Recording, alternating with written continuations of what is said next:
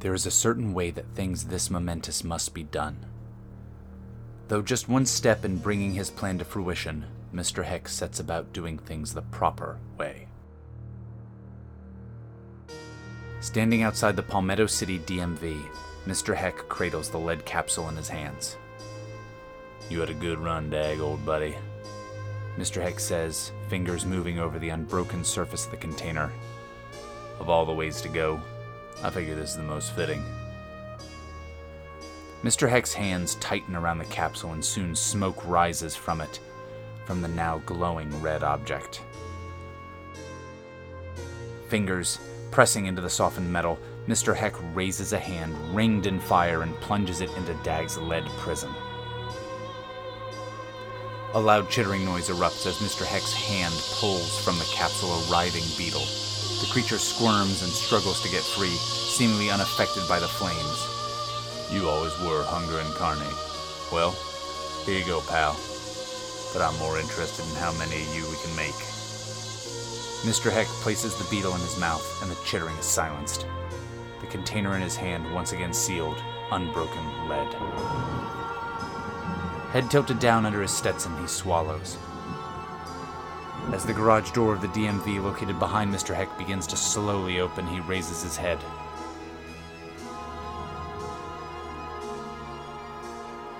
His eyes, always dark, seem even darker and even more portals to an abyss.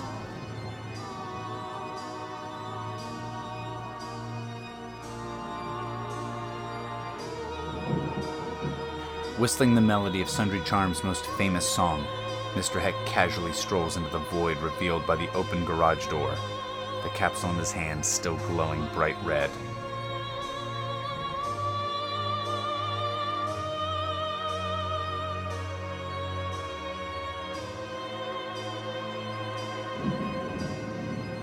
Though there may have been faster ways to do this, there are certain ways, certain proper ways, things are to be done.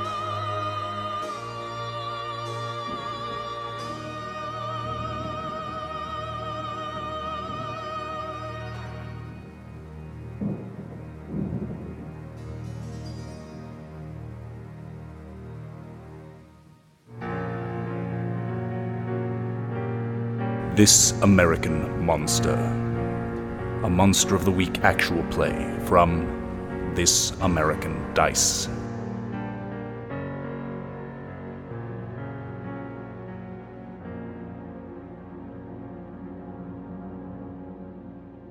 Our last mystery was much more direct, where Anacross was basically able to tell Welker, like, hey, this is the information we're looking for. We found this. This one's even more direct than that. I think at the office there's like a a sudden hubbub. And uh, Welker, this is kind of like this is somewhat unannounced to you, and uh, there's like a lot of people. There's some a good chunk of people that come into the office, and Jessica Lore is there, and she kind of has this unannounced visit, and she kind of like marches back to your office. She's just going directly to you. She's not even like saying like all right we're having a meeting. Instead it's like here's this information. She's like coming directly to you to tell you this. And um, she's wearing kind of her signature uh, red suit like power suit with a skirt. I don't know if there's a special name for that. Um, and she'll say Welker, I think we've stumbled upon, well, I shouldn't say stumbled, we've found what certainly might be the biggest discovery in our company's history. It might be one of the biggest discoveries since nuclear fission. Uh, Welker will say, uh, "That's amazing. How can I help? What's my what are my orders?"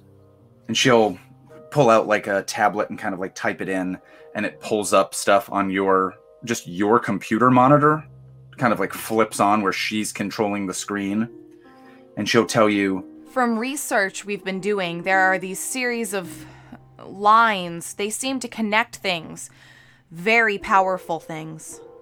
Now, we're not sure of the original source of these lines. We're not sure of the source of the power, but what we do understand is that there's a lot of power to them. And if we could activate them, or at least know enough about them to study them, we have the potential to unlock what is essentially an unlimited source of energy. And she'll kind of show you these various lines that go all over the place. She's like, They're not geothermal, they're certainly not seismic or tectonic. They're they're something else. But there is something that connects all of these. We found this out from Mirzad and his his research department. He had taken a let's call it a sabbatical to do some additional research, but we found that not only is he blowing off his responsibilities to the company, but he may very well be actively betraying us. And what makes you think that? Uh, okay, are you are you at liberty to tell me why we think that he may not be trustworthy? Welker's trying to figure out if this has anything to do with anything he's done. "Oh, absolutely. Um, read a bad situation for me, baby. Let's get this started off right off the bat." Choo choo. Get them rolls. Nine. Nine. Okay, so you get to ask one of those questions.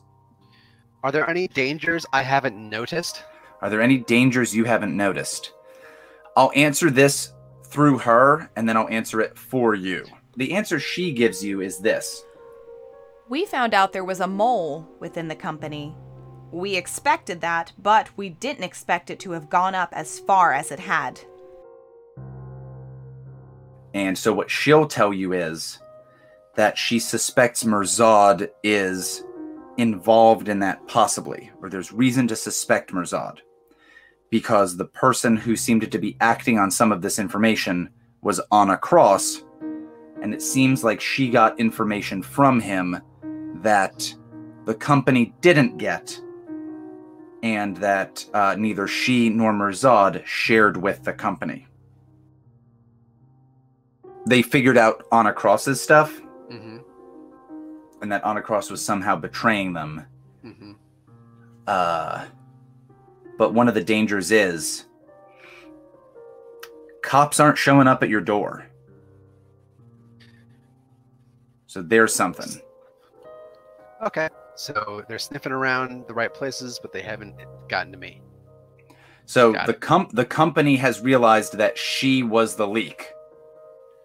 The Yeah. issue is if they've realized that she is the leak, to you it would seem like probably there would start probably being some arrests or you would hear something or something would go on um, if she's become like no longer a useful police informant, but nothing's happened at all. Yeah. Like no cops are showing up, nobody's been arrested. Gotcha. What's the deal there? So she'll tell you, Flat out, Mr. Welker, what we need you to do is to determine these other points, determine these other locations within this area.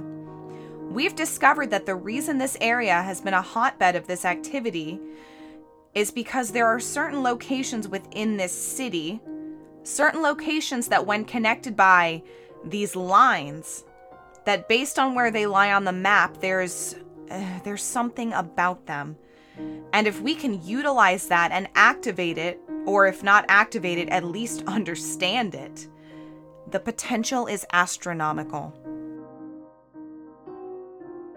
So did she show me the actual map? So she will tell you that the Lore Corporation has determined that the Cypress Knolls Tower Gardens and the Magnolia Place Mansion, so from Mysteries 3 and 2 respectively, are two of the locations. And she'll say, like, We're looking for three to five more of these places, these critical locations. I remember the last time this came up, one of those places I surmised was probably like right on my house. oh, well, Darkblade basically discovered that exact thing. He But I don't me, know. I think, right? Did he? Um, I think it was in like did you? I don't think it was because it was in the inter mystery session when you guys were not on the best of terms. So I don't know that. Okay, great. So she'll tell you that here are these two places, and we basically already own those places. hmm So we got them. You've got to find the other three to five places that are there. And she'll just basically say, like, The degree of importance here, Welker, is tremendous. Happy to accept. if the possibilities that are there, even half of them, come to fruition, if even a third come to fruition, the energy issue in this world is solved. And we're the ones who solved it. So Welker is hearing this, going to be a bit skeptical, like, "Oh, free energy's been discovered."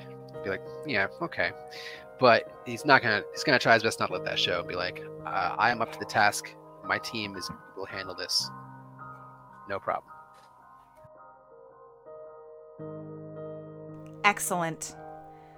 And Welker, please, after Mirzad and Anacross, keep an eye on your team.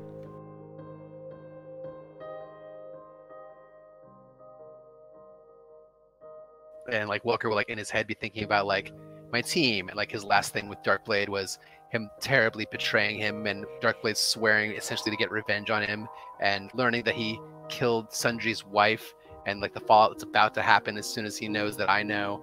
And then about uh Ash who like was kind of mad at him from the vampire thing and hasn't spoken to him in months be like yeah no problem.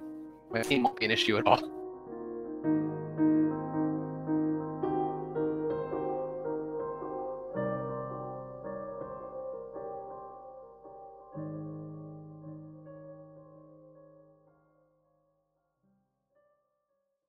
It's only a few weeks after the after the end of la- the last mystery, maybe two, maybe three, and um, we're going to see you guys essentially getting the heads up to get together.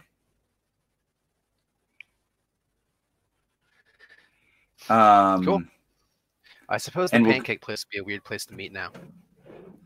It could be, but I've if there's if there's a more meaningful place for you guys, or if that's the nostalgic place to meet. I'm only saying on account of like the horrible violence that has uh, uh, befallen the uh, people who work there. Oh yeah, you guys will be treated differently for sure. Um, but We, we're If going that's- there. We're doing if- it. if that's the if that's the nostalgic place to just have you guys meet up there, I am not opposed to it. No, let's do it. I'm gonna try and enforce a sense of normalcy in the team, and like it'll just clearly not work. Okay. So, enforcing a sense of normalcy that probably won't work. Um, each of you gets a message um, that you're like you're needed to meet up at the what do we call it? The Pancake Depot. Pancake dump, I think, or depot. Yeah, depot. Please let's it, let it be the Pancake Depot, not the Pancake Dump. Um, that's what it says in the bathroom on the mirror. Um, somebody scratched that in. All right. So first and foremost, uh, Sundry. When Sundry gets this message, uh, tell tell us about his deal. The last conversation he had, he'd had a that we'd seen him have on screen was Darkblade was basically like, like I think Welker is capable of having killed your wife.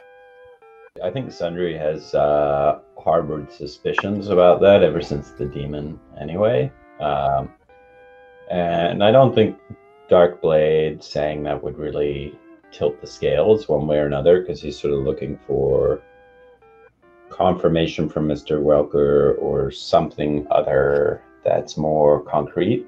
Um, and also, I think he just trusts um, Welker, and so he's not going to revisit that absent like uh, fairly clear and convincing evidence. So uh, he'd be excited to go eat some pancakes because uh, Okay. it's been a while. Um, in these, after that uh, last mystery with uh, Dag, the beetle demon, are there any changes that we see to Sundry? Um, I think that uh, one of the things we said is like because of uh, some bad roll or something. He got Oh yeah, that's right. He has like uh, scars or I don't want to say boils on him, but like the beetles had like tried to bore through his skin. yeah. So there are places where it probably looks a bit. Is it uh, like pock marks almost? Like like he could almost play them off as like, oh, it's acne scarring from when I was a kid. Shut up, kind of a thing. Or does it work look worse than that? I mean, my preference would be it looks worse than that, but not like uh, anywhere that that he couldn't just sort of conceal. so like if he takes off his shirt, someone's like, "What the hell happened to you?" But um, otherwise, he just looks like regular old Sundry Charms. Sundry has maybe like like on parts of his chest and parts of his neck. He has what maybe look like uh, pretty rough burns, but just on his face, he has maybe some pock marks that he hadn't had before. Yeah, that's Um, otherwise, when we see Sundry pull up to this, as a country music star, it doesn't really matter if he's ugly or not. well, country music star, he's he's got a he's got a hit, but at least country music star, not not any longer, right? I mean, not until his next record comes out. Okay, I can accept that. Um, when he Jesus, Arrives take at- the rudder. Jesus, take the rudder. Yar, Jesus, take the helm. Um, when he arrives at the Pancake Depot, like, what do we see? Describe him for us. Describe like kind of his attitude of arriving, that kind of thing. What's the Uh, scene? What's the scene in this movie when this guy shows back up to join up with the old gang? He pulls Or- into uh, his. Uh, he pulls into the parking lot in like his big old truck, which probably on the back says something like "I kill fish," and also um, Save the fish. and also has a Jesus fish on there. Uh, and there's probably like a ton of fishing gear and like his harpoon uh, in the in the bed of the truck. And probably walks out wearing like uh, some country gear. And again, he looks kind of rus- reminiscent of Russell Brand. You said. Yeah, well now I guess he looks like Russell Brand more in his Jesus face, less in his rock star face. Okay. Longer beard. Although like what we said was like from from from his conversion, I guess, uh he now looks like he's filled out a little bit more, whereas before he looked like he was sort of like wasting away. Now he looks like more like tan and weather beaten. Darkblade. You're also uh, you've Yes. also been contacted by Welker, and you're also arriving at this. So uh, first of all, when Welker contacts Darkblade, what's what's going through his head about me meeting up at this Pancake Depot for another another job? And as as hesitant as you are to be there, Mm-hmm. and you can tell me as hesitant as you are to be there, in the end, what makes you at least contact them? And I'm going to tell you, you don't even This have is- to go. I've got a beginning of the mystery move I want to use, Oh yeah, please do. and that Oh, might got one of those influence it. well, I think. So, connect the dots. At the beginning of each mystery, if you look for the wider patterns that current events might be part of, roll plus sharp. Now, Darkblade hasn't really been, you know, I don't think that he know. Maybe he knows on his own that something's going on. Oh, he absolutely, of course he does. Okay, good. A man like So- Darkblade wouldn't know. Yeah, of course he knows Crazy. something's going That's on. That's nuts. Yeah, absolutely he does. All right, so he's gonna roll Roll it. two d six, and he gets a five, but then he gets to add his his sharp to that, so it's an eight. Eight. And All right. on a seven to nine, you hold one, and spend your hold during the mystery to ask the keeper any one of the following questions. So I, I think just with your knowledge and your understanding of the world, Mhm. when Welker calls you, um, oh fuck it, uh, Welker contacts you. Do you even pick up the phone? Uh, no, Mm-mm. No. Welker, what's the message you leave him? So yeah, it's gonna be all, all business. I say, um, uh, Mr. Blade, um, your your services are required um, as per the terms of your employment. We'll be meeting at the usual place, the Pancake Dump. Sorry, the Pancake Depot. Stop it with that. I love it, but it stopped. At the Pancake Depot at uh, one this afternoon. Please join the rest of the team and I there, and I hope to see you. And maybe he'll pause like for a moment, like about to end the message. Uh, you know, say, um, you know what? No, he's not gonna say anything. It's just like a, a long pause, but then he just makes things better and hangs up. Oh, I love that. That's great. Okay, so that's the message that Darkblade gets. Um, Darkblade, I think maybe you like reluctantly listen to the message of like this asshole. And uh, when we see Darkblade and he's listening to this message, where is he? What's going on? And who's who's the man that we see before us? Uh, Darkblade um, has a has an eye patch. He's um, He, he, there- uh, Ashton already has an eye patch. No eye patches. No, No, other, he- no more. he's got an eye patch, and um, he's he like takes a long drag out of his vape master, blows out a pink colored smoke. Mhm. He And says- it's, and it's, ro- it's roast beef flavored. Yeah. he says, God damn it, what is this city gonna do without me? And um, he gets into his his own his minivan now, then flips up his eye patch so that he can see better and starts driving to the Pancake Depot. Nice. And again, can you give us just a general description of Darkblade? It's a frumpy man. Um, he's he's very uh, he's scruffy. He's um, has suspicious eyes. He wears casual dark clothes, and um, he he does not look like a a happy person.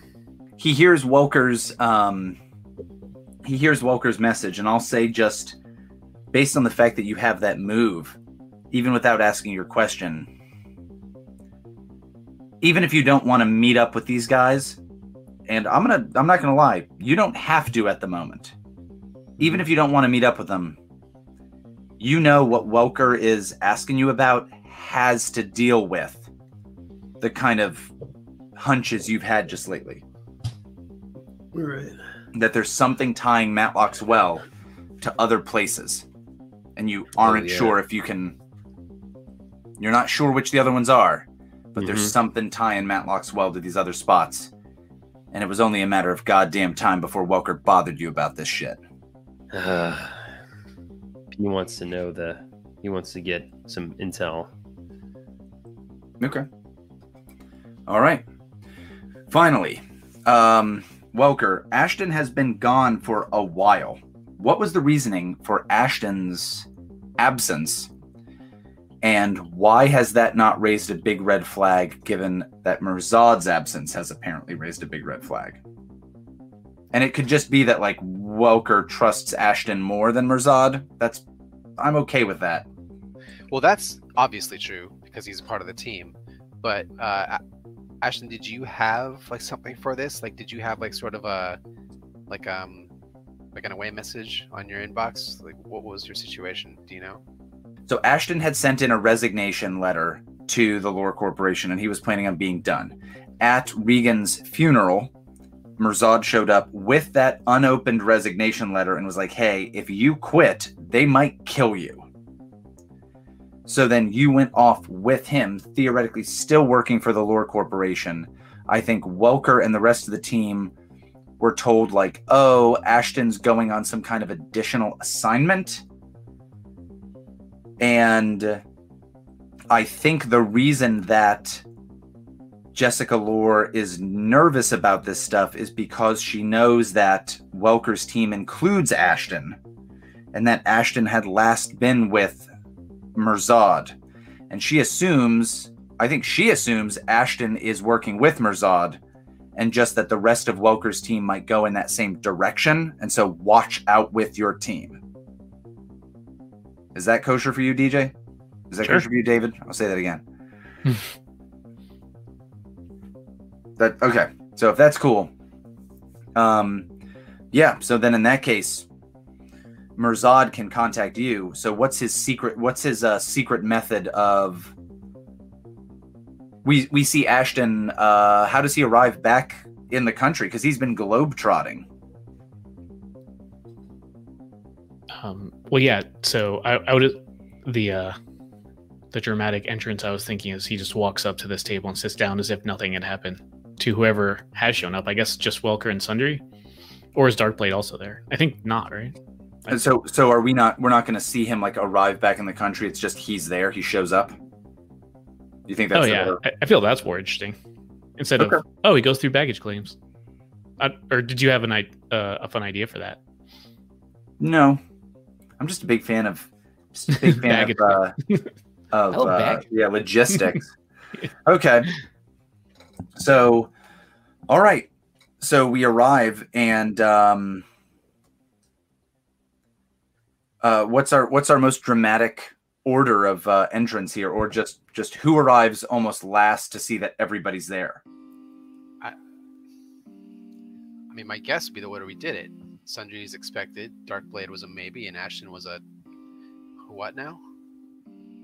So does does Welker arrive last to see the the team that he has assembled in front of him? Oh, I assumed he'd be there first, but maybe he'd be cooler, like maybe a little tear to the eye, be like, "Oh, they all came." What do you think? I I think that's more dramatic to have Welker arrive last. Um, do the, do do we then need to have had conversations with you guys before, or should we just start with that? I kind of know the answer to my own question here. So, all right. So Welker arrives. We see the door to the Pancake Depot or Pancake Dump, as he uh, has started to call it. Um, we see the door to the Pancake Depot swing open, and we see uh, Lurleen Delwood say like, "Oh hey, she's not super into. Uh, she recognizes you. She's not super nice anymore." and she just says like like they're back there Thanks, Lurleen. Don't know what I'd do without you. He'll make it back there. By the way, is Virgil still working here? Yeah i think he i think he is uh, yeah i think it's the two of them and is virgil still working here Oh yeah. okay if it's more interesting to have him still working here yeah He's He is. covered in pock. He's got a wood leg now. We saved his life. He doesn't move around with the same you guys did save his life the same um, uh, skip in his step. uh, but he doesn't necessarily kn- uh, appreciate that Yeah, But all he- of our pancakes get served with a thin layer of mucus all over them. Um he is a much skinnier man he looks like like uh like thinner Did him a favor. So I don't think he was like overweight before, but he looks like skinnier. Like you can tell, like he looks different.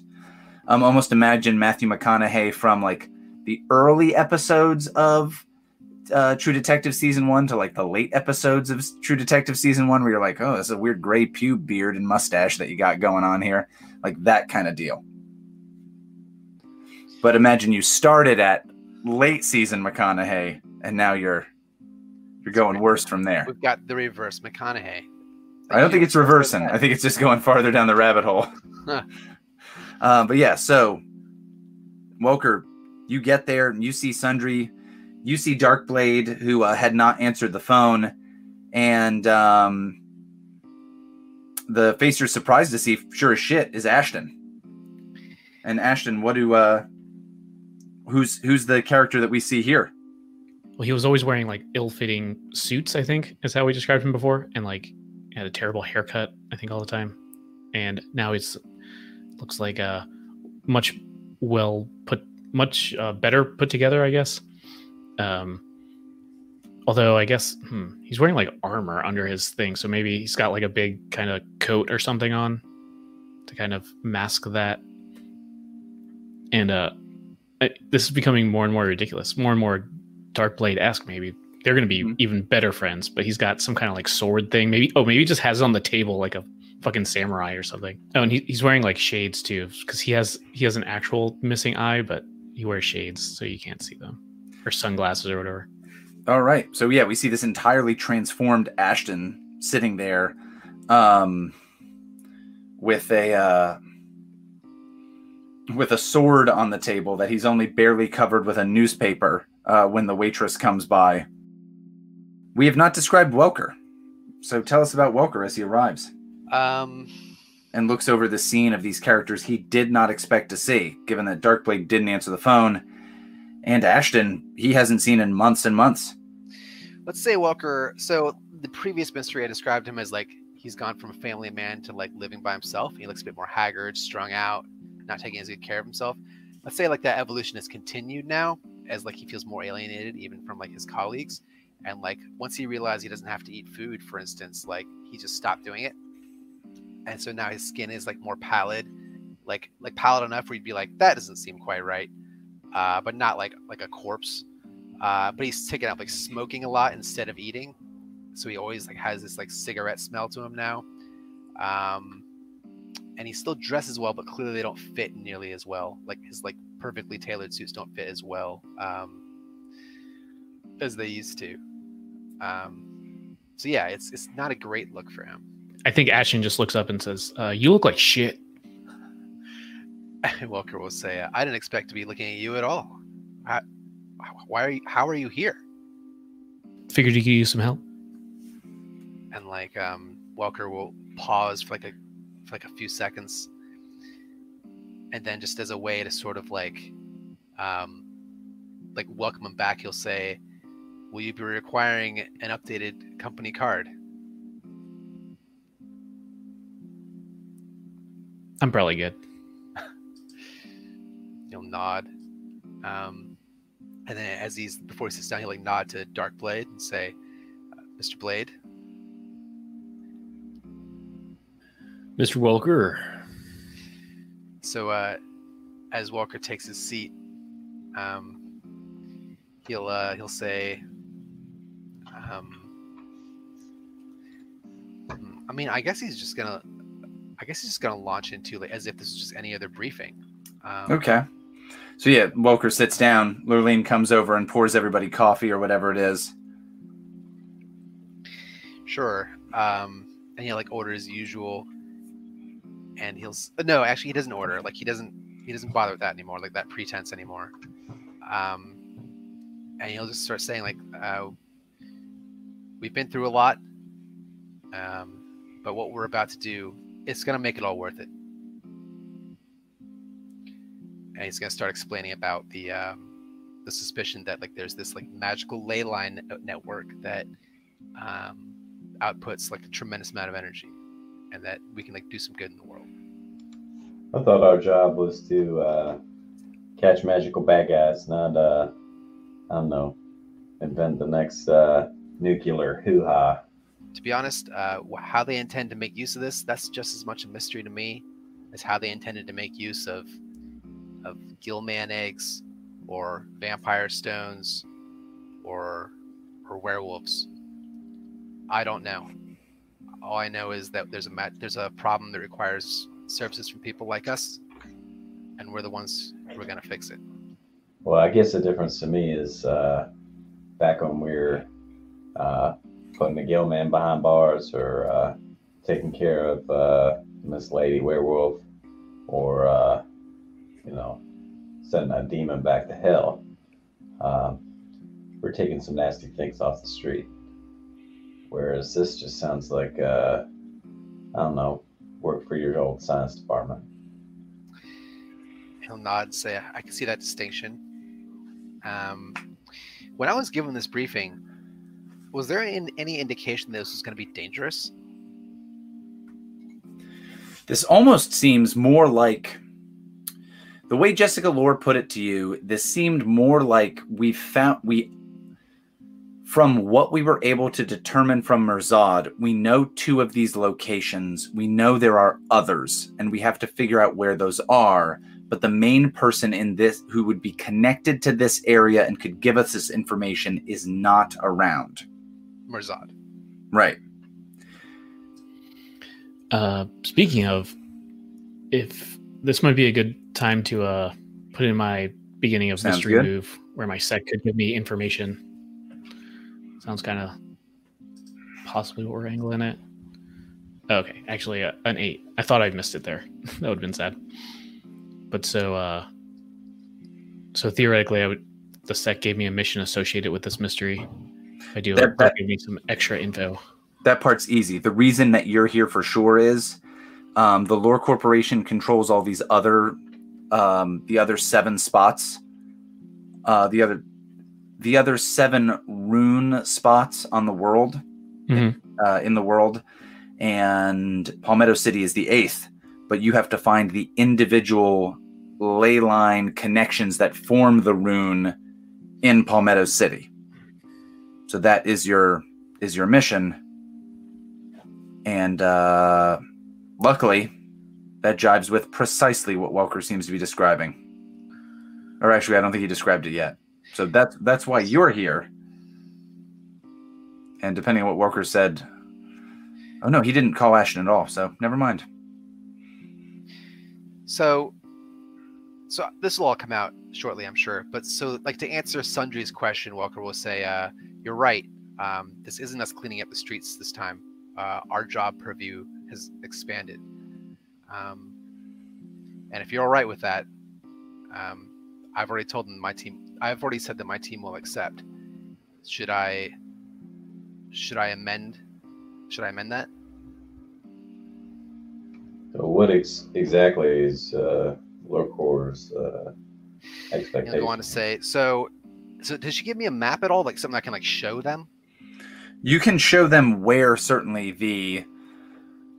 I mean, it's that that part's obvious where the Cypress Knolls Tower, gar- the Cypress Knolls Tower Gardens is, and the Magnolia Place Mansion is, and say that these two locations are connected somehow on some kind of lines, but you're not sure of other spots that might be connected to it as well, and that you guys have to find these essentially lines of powerful energy that connect these places. So you have two of the locales, you need to find three to five more. Okay, so Walker will explain like that exact thing. He's not gonna leave anything out as far as this goes. Uh, he'll say, um, as I understand it, once we find enough of these, LoreCorp can harness them um, and do some definitive good. You know, say uh, they tapped us because we are the senior team in the area, and uh, between our knowledge of uh, mystic arts, uh, knowledge of demon demonic dealings, and um, affiliation with the Fey folk, I'm sure I'm sure between us we could figure something out. What's the end game with these uh, fonts of power, though? What difference does it make for the LoreCorp? and he'll say, um, "I, as I've been led to believe that this is a source of energy. How that energy is used, I suppose that would depend on uh, who's pull, who's pulling the levers." I think Ash might kind of lean forward and just say, uh, well, yeah, I've, uh, well, I've been on vacation.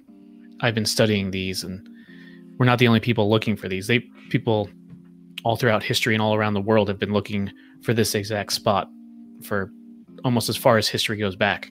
And if we don't get them, someone else will.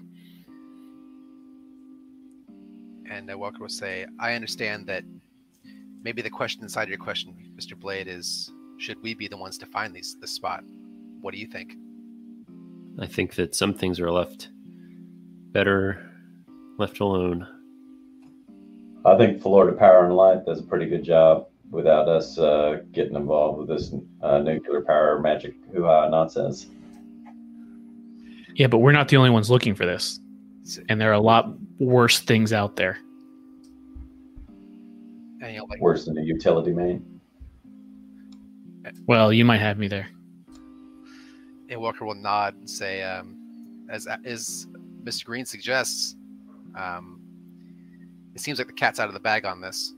We can either be the first ones to find it and put it to a use that we have a say in, or we can throw the dice and see who does find it." Uh, who you all think is after this nonsense?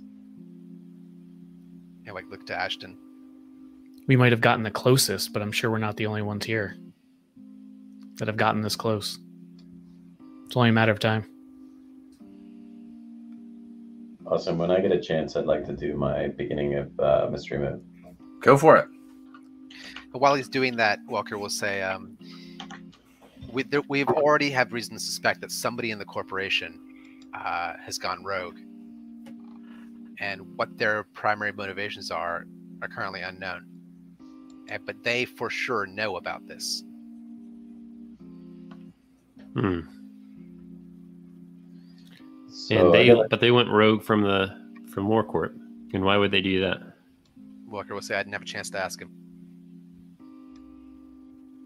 So get a 10 plus. Uh, so you have at the beginning of each mystery, um, uh, see what is revealed about your immediate future. On a 10 plus, the keeper will reveal a useful detail about the coming mystery.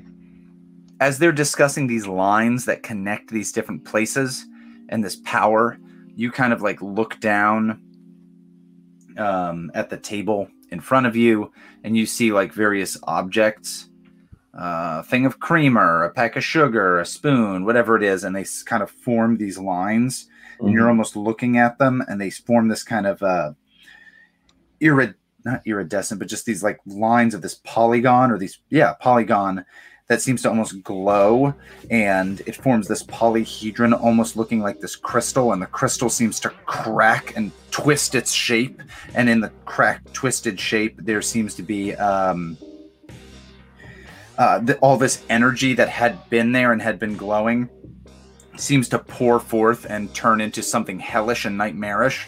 I think you can tell like this is a big deal this is definitely connected to some kind of very big power and who controls this is a very big deal I have a similar move, Austin. I don't. It probably would just be redundant, though. okay if you want to use it just later in this conversation I that think- could work out Yeah, maybe I'll do so. Be more relevant then. So I guess the thing I glean there is like, instead of Ashton, or sorry, Mr. Welker saying this is a big deal, I now know this is a big deal. So you know that this is a big deal, and you know that there are different shapes that this thing and these lines can go in, and the possibility of that changes what this becomes. You see these lines form in front of you and form this polygon that represents all this energy, and they seem very kind of like clean, crisp lines and very stable. And um, then one of these points cracks or breaks and the lines shift and they form a different kind of polygon that is no longer as clean and no longer as stable. And then that's when this energy becomes more n- not only negative but like almost painful for you to watch. And so what you can tell is basically that there is a specific way that these lines that Welker and Darkblade and Ashton are talking about there's a specific way they're supposed to be connected. And there is another way that they could be connected that something far darker ends up being set up. And earlier when you said hellish, like does Sundry get any sort of whiff of or impression about like a demonic or heck like Oh, Oh yeah, you get you get a, a feeling very similar to the last vision you got of just a apocalyptic, hellacious result in the from the previous mystery of this like yeah. So I guess like maybe Sundry's just sort of like staring down at the table at this creamer and figuring out his geometric patterns and doing his whole beautiful mind thing. And, Everyone just assumes you're staring at the Land O'Lakes lady on the yeah. Yeah, you look Um, up and it's like the diner's Maybe, maybe people are, are, are talking while this is going on. He's not really paying attention to it. And he just looks up at uh, Welker and he's like, I'm in. And Walker will be taken back a bit, like he, he's like ready to like argue this point.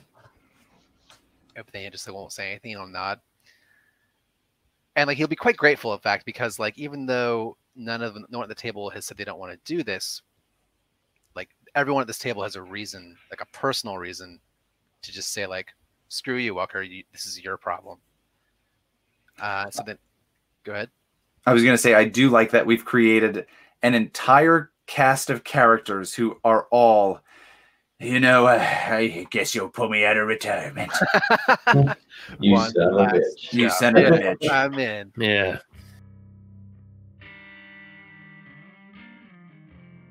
well, if, if we're all down for one more job, he'll say, uh, today's the day to start. You guys now know that all of you are looking for these ley lines and that these ley lines are important.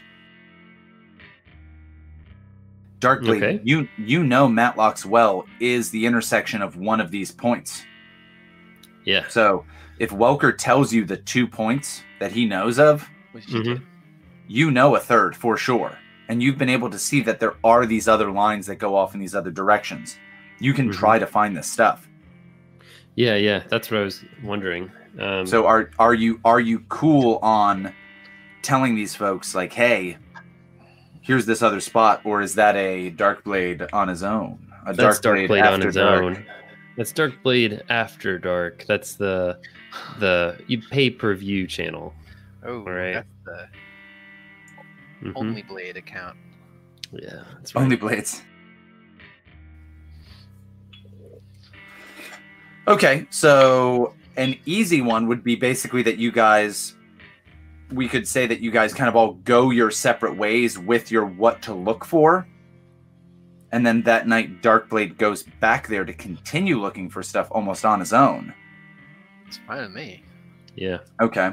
Um, Darkblade, uh, I'm going to start the scene off with just you, Alex, Mhm. and then I'm going to have somebody else hop into this scene, kind of as like, "Oh, I didn't think you'd figure it out," like like another PC. Mhm. Are you cool with that, or is that ruin Yeah, this I'm cool. plan? No, I'm cool with it. Okay, cool. So we see Darkblade back at Matlock's well. And it's still this pile of um, bricks. And even though Matlock had sacrificed himself to seal up that demon in our last mystery, there's Hmm. still a lot of magical energy that seems to be coming out of this. And if you touch these stones, um, that opalescent energy seems to kind of like swell up some more and you can see that lines shoot off in these kind of two directions and based on what you know you look at a map and you kind of like plot stuff out and you're like yeah two of these lines definitely go to the magnolia place mansion and the cypress knolls tower gardens hmm but then there are other lines that they don't seem so much like lines. There just seems like kind of like a vague fanned out um, field of energy that goes off in other directions. And so that stuff is much more vague to you and you know you're going to have to n- focus in to figure this shit out. Mm, and that's exactly what Darkblade will do.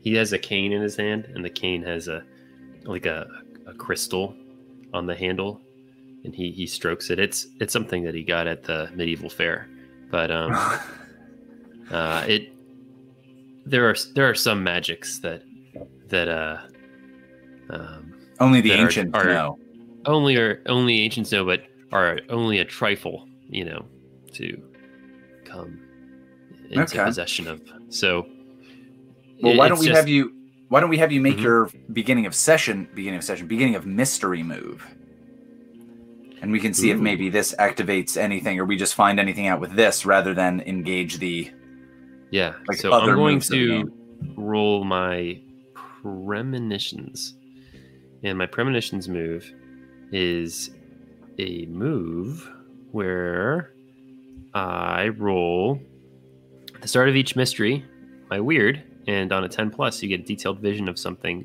bad that is yet to happen. You take plus one forward to prevent it coming true and mark experience if you stop it.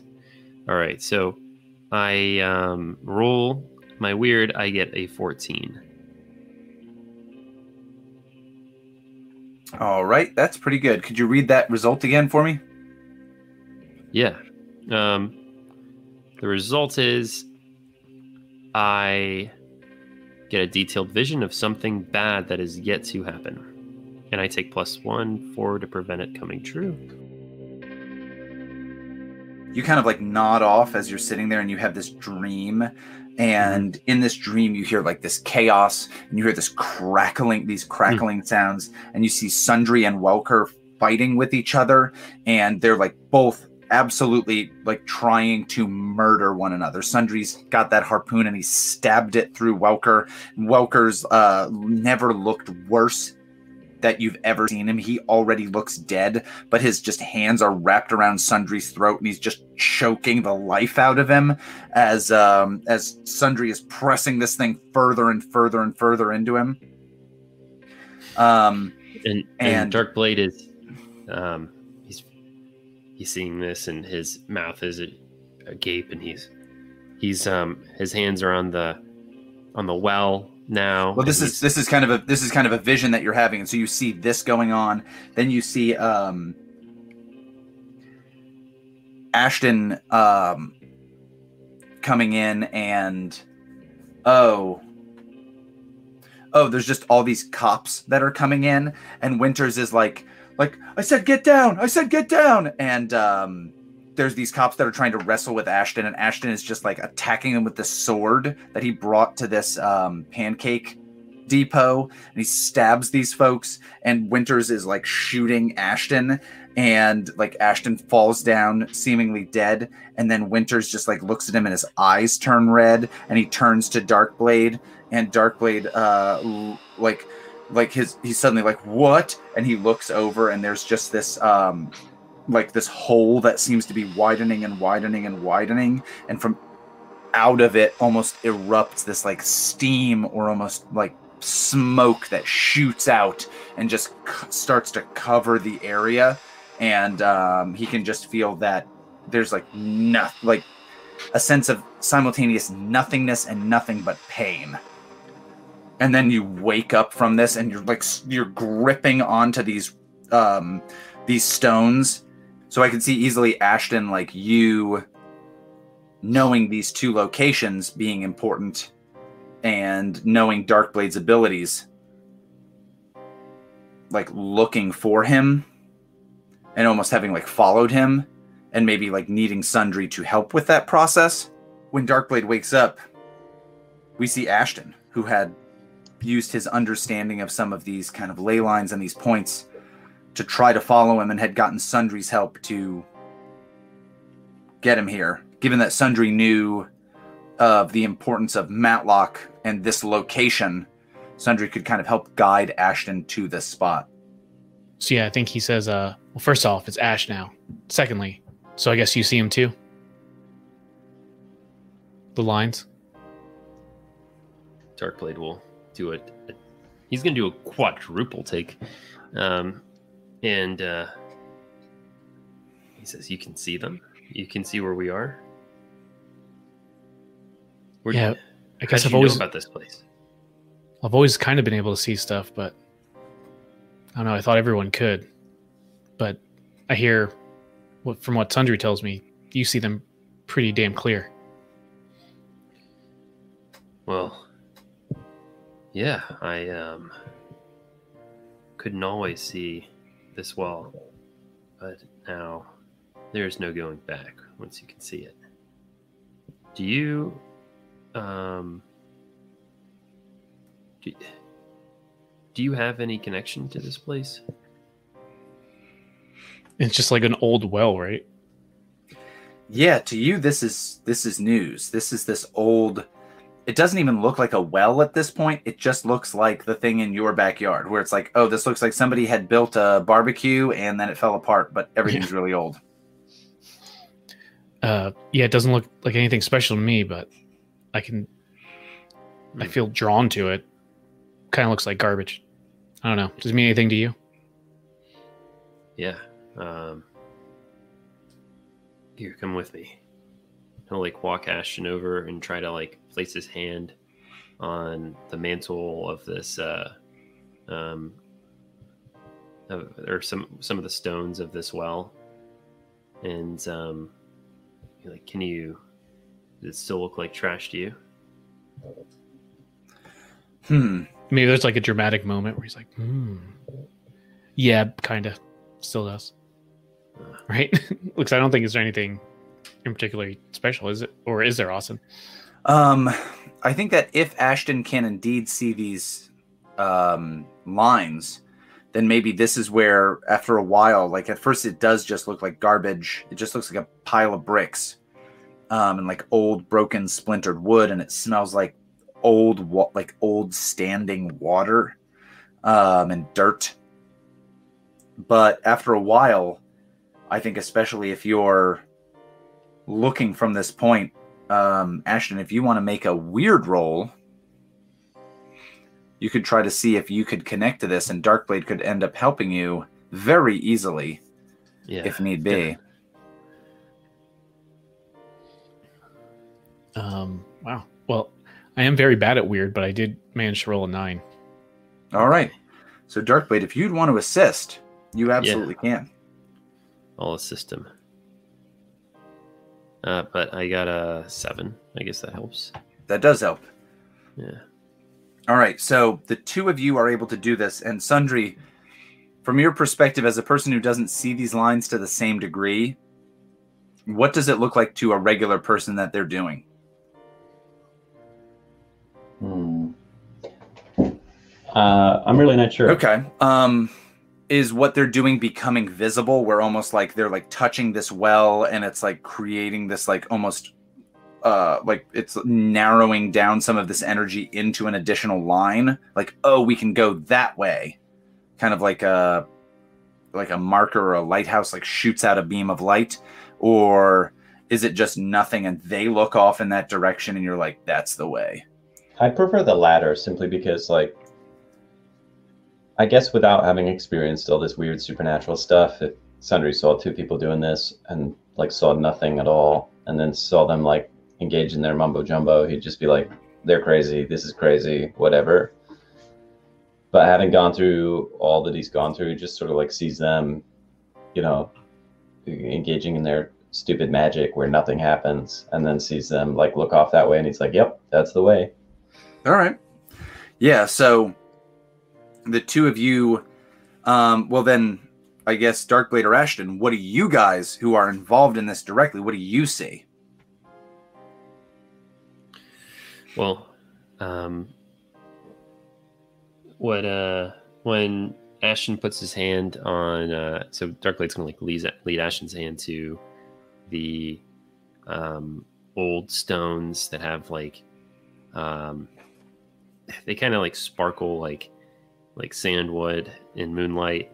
Um, not really brightly, but um, but uh, he he puts his hand on it, and um, then as he does, uh, there's kind of like a, rea- a reaction from the weird, from the the magic fabric of this touching and reaching out to Ashton, and um, Ashton see, and I'll let him answer, but Ashton, this place has been described as kind of like um, a green, verdant area um, with a with an old stone well in it, um, but more nature than you would be able to see if you were. Oh yeah, maybe that's when you when you touch this stuff, and at first you're like, "This is just a pile of garbage." When you look up, it is a pile of garbage, but it's in like this weird idyllic British baking show um, garden that you had not been in mere moments ago when you were in some suburban person's backyard uh, with just a wooden fence. And you see this like garden around you guys.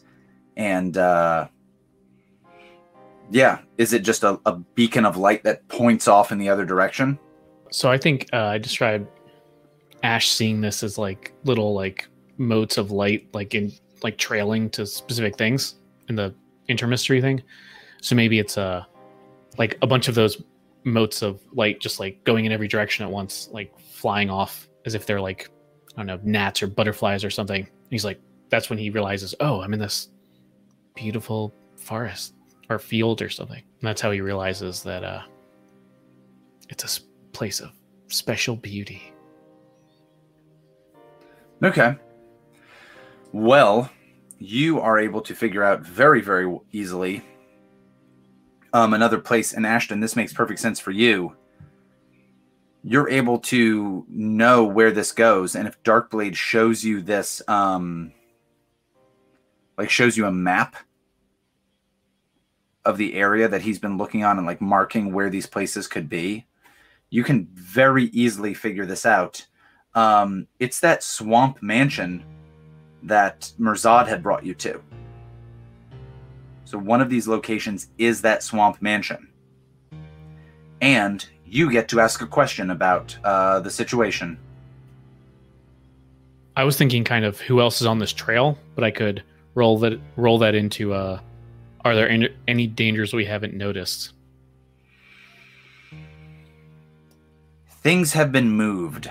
One of the big ones is that you realize at the end of your mystery regarding the Cypress Knolls Tower Gardens and Count Nikolai Rostovich the vampire, there was a dark crystal. Let me phrase this. There was some kind of crystalline stone that was taken out of, or part of a stone that was taken out of the foundation of the tower.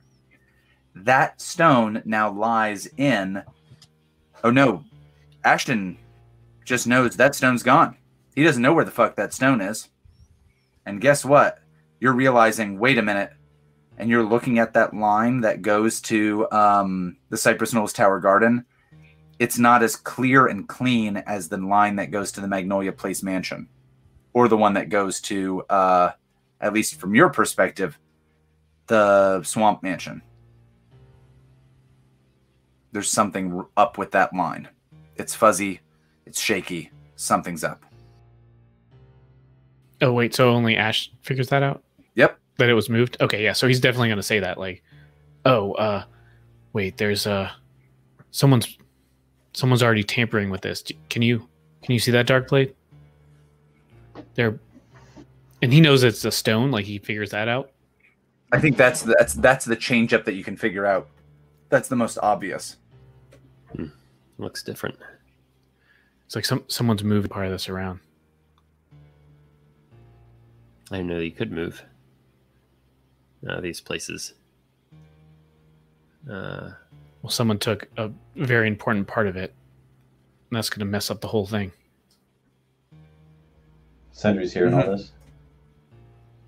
He's like, I don't know why, but uh, my feeling is uh, if someone's able to move these things around, uh, all hell will break loose here. And Darkblade, that kind of jives with the Maybe. premonition you got too. I think you hit it on the head there. I don't think that um, we're gonna have a whole lot of time to figure this one out, guys, and I don't think we're all gonna be able to come out of this one in one piece. I uh, I think that we really need to be careful about, even though LoreCorp says that they're trying to help out, anyone who wants to control this thing is dangerous, and uh, I'm worried about. I'm worried about Welker, and I don't think that he's. Um, I think he's capable of some pretty awful, awful things, and he showed that with the way that he treated Matlock. So I think we all need to uh, really stick together and, um, you know, trust those that we can trust. And I think you guys know that I'm always been a man of my word, and um, going to do everything we can to try to keep hell from breaking up, breaking loose. But Ashton, Sundry, you both are you both are solid people, and if it ever comes down between Welker and you, you know I've got your back. All right. And something tells me that that is going to be how it's going to come down.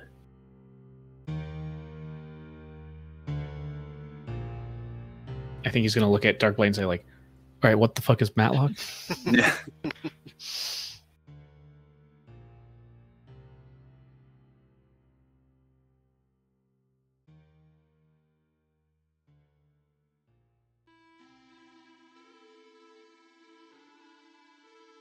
What's Welker's game plan with this? What's his uh what's his next step? So, so all of this took place between three of them. They they found this out that night, and they didn't tell Welker, obviously, right? Yes, I think that's about correct. So I think to Welker's mind, it's like, okay, we're gonna get cracking on this mystery tomorrow, uh, with the whole team. We're all in one place together, finally, doing the thing.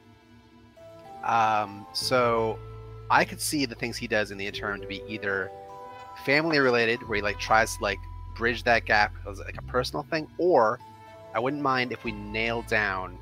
And I know we've like sort of like approached this tangentially, like if we nailed down like, oh, here's exactly what happened the night that Maria died and here's me like knowing for sure Bishop did this to me.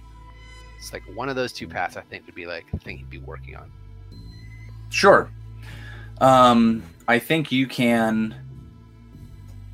I can do either of those. Um, he's gotten back from like sick leave, but a, uh, a fairly determined, though still stressed out looking Dr. McLean Mhm. at the lab.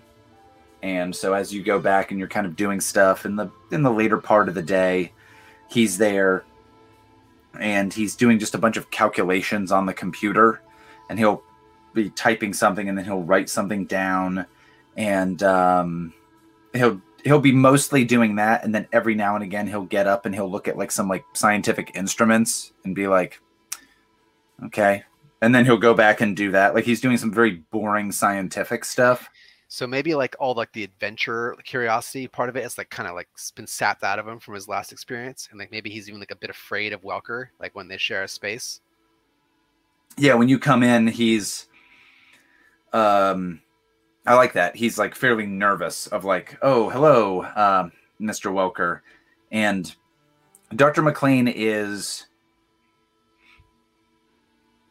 theoretically of a higher security clearance than you, but he's Right. tr- he's treating you like a he, he's being deferential to you because I think he's just very nervous about the whole situation.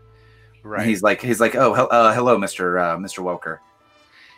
And just so I'm clear, I've already used the access given to me by Cross in his name to find out that there was a report. There's a bunch of very incriminating like absences in the report, and that's the extent of what I know, right? Absolutely. And as a peek behind the curtain, I think he has seen that his stuff has been used to access things, Mhm. but he also has a gap in his memory of what happened because of the demon possession. Mhm. So he's not sure of if he did that or not. And that's driving him, that's bothering him. Where he's like a man who is a man of like very devoted to his own intellect and discovering stuff and understanding the world. And all of a sudden, his own mental faculties have failed him in this time period, and he's terrified of it. And he associates that with you, and then, and therefore, you terrify him. That all makes Not sense. just in a way of like, oh, you can kick my ass. right. Not just that, but in this existential way Yeah. of like, something about you represents this existential threat to who I view myself as. That makes sense to me. I was intimately linked to his um, beetle body problem. Ah, the old beetle body. I feel like Welker would take the tack of like, um, "Hey, Dr. McLean, so good to see you back at your station." And like maybe if he recognizes that he's a bit like nervous around him, he's gonna lean into that hmm and like get closer to him than normally he would when he's talking to someone. Uh, and he's gonna be like, uh, "Hey, uh, I mean, he's gonna he's gonna straight up like come at this, be like, um, listen, I I've been looking over my personnel files lately. Call it nostalgia, and um, I was wondering if you could walk me through some of it. You have a moment? And you like be like very close to him when he's saying this. I'll say, I mean, you have access to your personnel files, obviously. I don't know what uh, light I can shed on those. Um, you all, all you have to do is just access them through the um, the such and such portal, and you can get you can get there. No no uh, no no problem at all. And then he'll go over and uh, if there are any open doors or that kind of thing, he'll close them. If there are any unlocked doors, he'll lock them. Um, and then he'll like return to Dr. McLean. He'd be like, "I want to, I want to hear your take on it." So you know, coming back from the dead is a pretty remarkable thing, and you're a remarkable man for making it happen. Uh, I've always thought it was a little strange that you didn't want to, um, you know, you know, most people when they achieve remarkable things are proud of it and they want to talk about it, but that was never the case with you. Um, I think I'd like to hear the story now. I think you're trying to manipulate someone. Yeah, Where is it? Yeah, manipulate manipulate someone. hmm So, um, your reasoning is that he should be proud of this thing, or your reasoning is that like he should be afraid of you and therefore, he should be afraid of me. okay, that's more what I was thinking. Um, he should be afraid of you and what could happen if he doesn't. So go ahead and roll plus charm. Oh, and I'll say like as like the the uh, the stick, he'll be like, um, you know, you've been such an asset to me, and I'm always looking for new people to join my field team. Since you've had experience recently with, uh, you know, sort of the dirty end of things, maybe you'd make a great fit. And so, like, threatening, like, basically, like, expose him to more horrible things.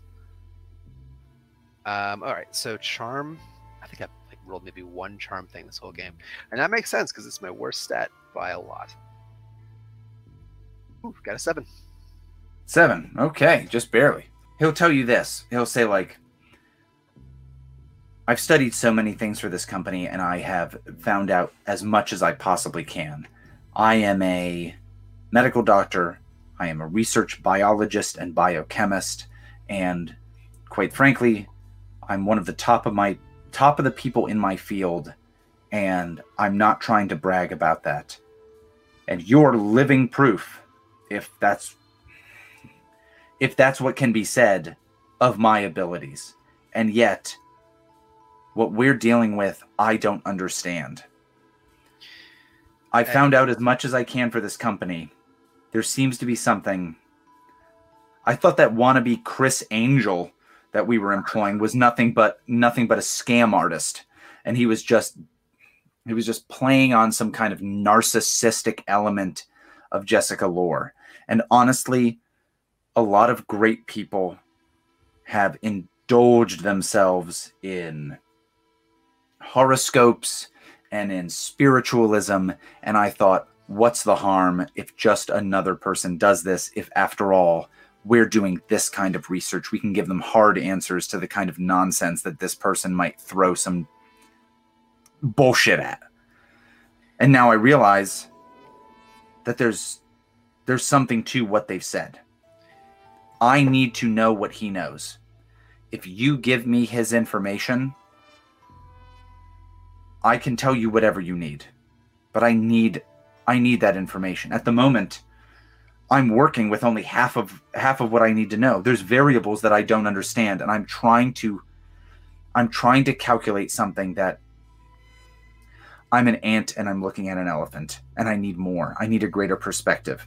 And if if what even half of what he says is true, if I can weed that down, I can get a greater picture. So you're telling me that you want Mirzad's research files on the subject of the resurre- of resurrection. Is, is that what you want? I want everything that hot topic, whatever he is, has ever known. I thought it was nothing. I thought it was made up. And now, if there's anything to it, I want to find that out. So, in Welker's own mind, how close am I to getting that information? I think if you can promise this to him and give. Do you think there is a deliverable that you could present to him with this? I'm sure I could come up with something. Um, I mean, I know Ashton has worked closely with Mirzad, so maybe I could ask him. No, Even if uh, I'm not gonna lie, if you were to just say like, like Ashton has worked closely with him, like if you if you could almost basically say like this is the person to look into, maybe that's enough. Though that's kind of like almost selling Ashton out a little bit. might be like an uncomfortable conversation, I suppose. But yeah, Well, but if you were to tell him like this it. guy can tell you this stuff, Absolutely, he'll say, "I work one of one, one of my teammates work closely with Mirzad. I don't know that he knows where he is now, but uh, I'm certain he's talked to him about his work. Um, I'll put you in contact with him." Is that which team, which teammate? He'll say, uh, "Mr. Green, Ashton Green." and he'll um he'll type something in and it just pulls Ashton's files up. And so you can tell like this guy is taking a very in, very deep interest in Ashton. And like Welker in his mind's like, sure, okay, I gave him Ashton's business card, big deal. And he'll say, uh, now you tell me what exactly happened the night I was brought in. I wasn't there, so I can only tell you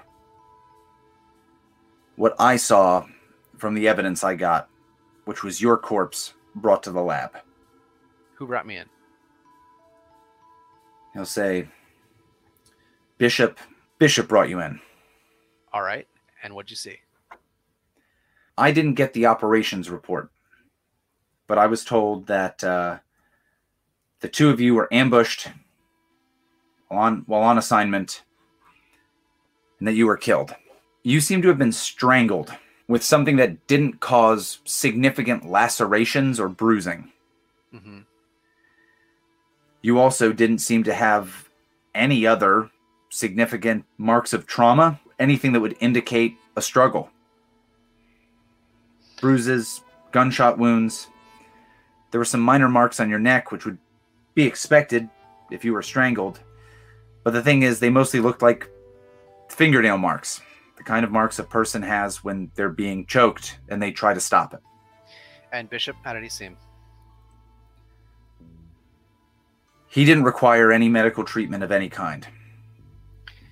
And were there any calls to your knowledge for treatment for any third parties? No. Okay. So and he'll say it he'll say it in such a way where he'll say like no. And then you realize there were no other parties involved. It was just the two of you. Okay. I always thought it was strange. Normally, if a person were standing and he'll kind of get up and pantomime something, and he goes, "This is just from, this is just from my knowledge of, uh, like essentially physiology." And he'll be like, "If a person was standing and they were strangled, this is what would happen. There would be trauma on these parts of their body." And he says, like they would usually kick. Um, there would be trauma on their heels. There would be bruising from this. There would be like this is how this would present itself. That wasn't present with you. Hmm it was almost like you were sitting down sitting down in a fairly comfortable position Okay. well hold on. And he'll he'll look something up and he'll see like there were minor bruises on your knees which would be again odd unless you were sitting somewhere where well you'd be whacking your knees against something. I don't know. A desk possibly? Car seat, dashboard. possibly He'll nod and say, "Well, thank you, Dr. McLean. You're an a- you've been an asset as always. Um, if you wouldn't mind um, keeping this conversation that we mutually benefited from to yourself." he says if you can get me that information i think it'll benefit all of us the more we can find out the better He'll nod. you're proof of you're proof of that right say, "Oh, sure. I'm definitely uh, I'm definitely a poster boy for the greater good."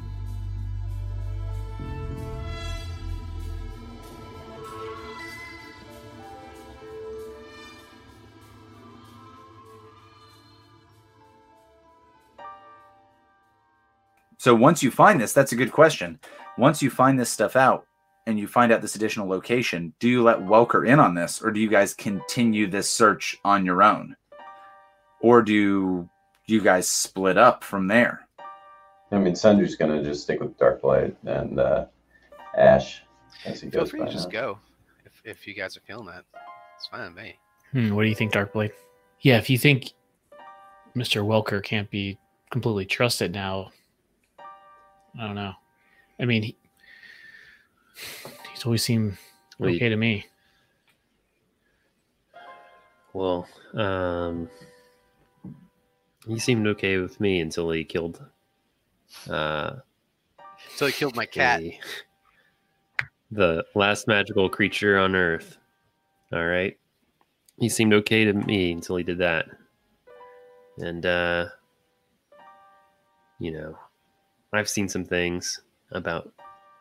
I've seen things that haven't happened yet, and I've been seeing things each time something big starts to unfold. I can I can read between the lines, and I know, I know, deep down, that Welker is going to be turning against maybe not you this time, Ash, maybe not me. But he certainly is going to be turning against Sundry. Well, she is. I saw him wrap his dead hands around your throat. And, um, you know, if it comes down to that, I'll be. We'll put the dead man back in his grave, but I hope it, I hope it doesn't, because despite all of Mr. Welker's failings, he has a family. We've all seen his family, um, but I'm starting to wonder if he's if there's anything good left in him. I mean, he's been nothing but kind to us outside of the this uh, new development with your friend Matlock, but uh, he's always been conflicted between the company and uh, his other loyalties. So maybe as you guys are talking, you guys are heading at heading back to your cars to get back in there and possibly drive to the swamp mansion. And as you're going, you one of you looks back and sees that somebody's at this well. So Darkblade, you guys walking away from the well, turn back, and he he looks back almost to say goodbye to Matlock. And what does he see? He sees Sundries arriving at the well.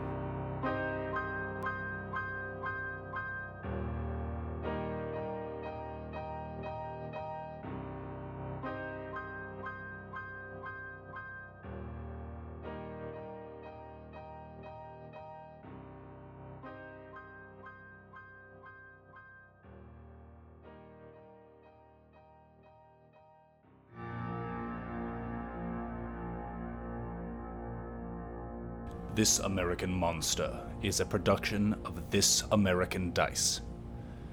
This American Monster uses the Monster of the Week system, a game published by Evil Hat Productions and by Michael Sands. Sundry Charms is Lee. Chase Welker is Carl. Darkblade 69 is Alex. Ashton Green is David. And your game master is Austin Smith. Our theme song is by Patrick Ross. It's called Sinlude. Music for this episode included Earthly Destiny by Sir Cubworth, Street Life silent film by Lobo Loco, and Symmetry of Sleeplessness by Dan Bowden. Additional voices for this episode included Alex Ernest as Jessica Lore. Please join us next week for another exciting episode of Monster of the Week. In this, our final mystery, here on This American Dice. And if you haven't remembered to do so, tell a friend. Like, subscribe, and follow us on social media. Or write the name of the show on tables at chain Italian restaurants. Because when you're here, you're family. Through a complicated cryptograph that I'm emailing you now. Yes, Carl, can I will slowly be zooming out. The sooner you can guess what the picture is of, uh, the more points you will get in the final round. Um, no, so wh- So how do we Um, go about finding them? So, well, what's the next scene? Because I don't want you guys just to hang out at this diner. Like that was fine for you guys meeting up again and have the like, you old son of a bitch, I'm in. Like that scene is cool, but I don't want you guys hanging out at this diner and just speculating or looking stuff up online or looking at maps at the diner. So there we are in the parking lot of the diner with a laptop in Sundry's truck truck bed. you just move around to different parts of the diner. Then you're in the bathroom of the diner. hmm You're behind the dumpster. It's the only Yeah. place I can get Wi-Fi. Yeah, I can only Yeah. get Wi-Fi in the bathroom. It's the it's the part of the restaurant closest to a nearby Starbucks. You can Mhm. just pick up their signal. I oh my joke to Alex that I just made when I saw her. I was like, "Is this anything? Only fins? So it's all more mermaid porn? Is that anything?" Anyway, our marriage is a lot of that. Is this anything? And he, and Sundry Ghost Sundry is just shouting foreshadowing. Yeah, he's yelling foreshadowing. Cool. And then Ghost Sundry starts clapping. Yeah, Arnold Schwarzenegger didn't have to deal with a recall as governor, but he had to deal with a total recall. Hello. Oh, Oh, Baz- Bazinga. yeah. Hey, folks, just as a heads up, our old episodes from previous long games, including Legend of the Five Rings, Ryoko Owari, The City of Lies, are going up on YouTube and they're premiering every Saturday. And our old short games are going to be going up on our YouTube channel and premiering every Sunday. So our the website that we utilize has a maximum number of 300 episodes that we can kind of have up at one time, and since we have passed that, which is good, um, we're running into a situation where we're losing some of our old stuff on our regular podcast feed. So we're putting it up on YouTube. Um, so just check us out. This American Dice see if you can find the stuff. Till then, our long games will come out still on Thursdays, This American Monster. Our short games will come out on Fridays, and Saturdays will be old disappearing long game episodes, and Sundays will be old disappearing short game episodes. Be sure to check it out. We'll see you there.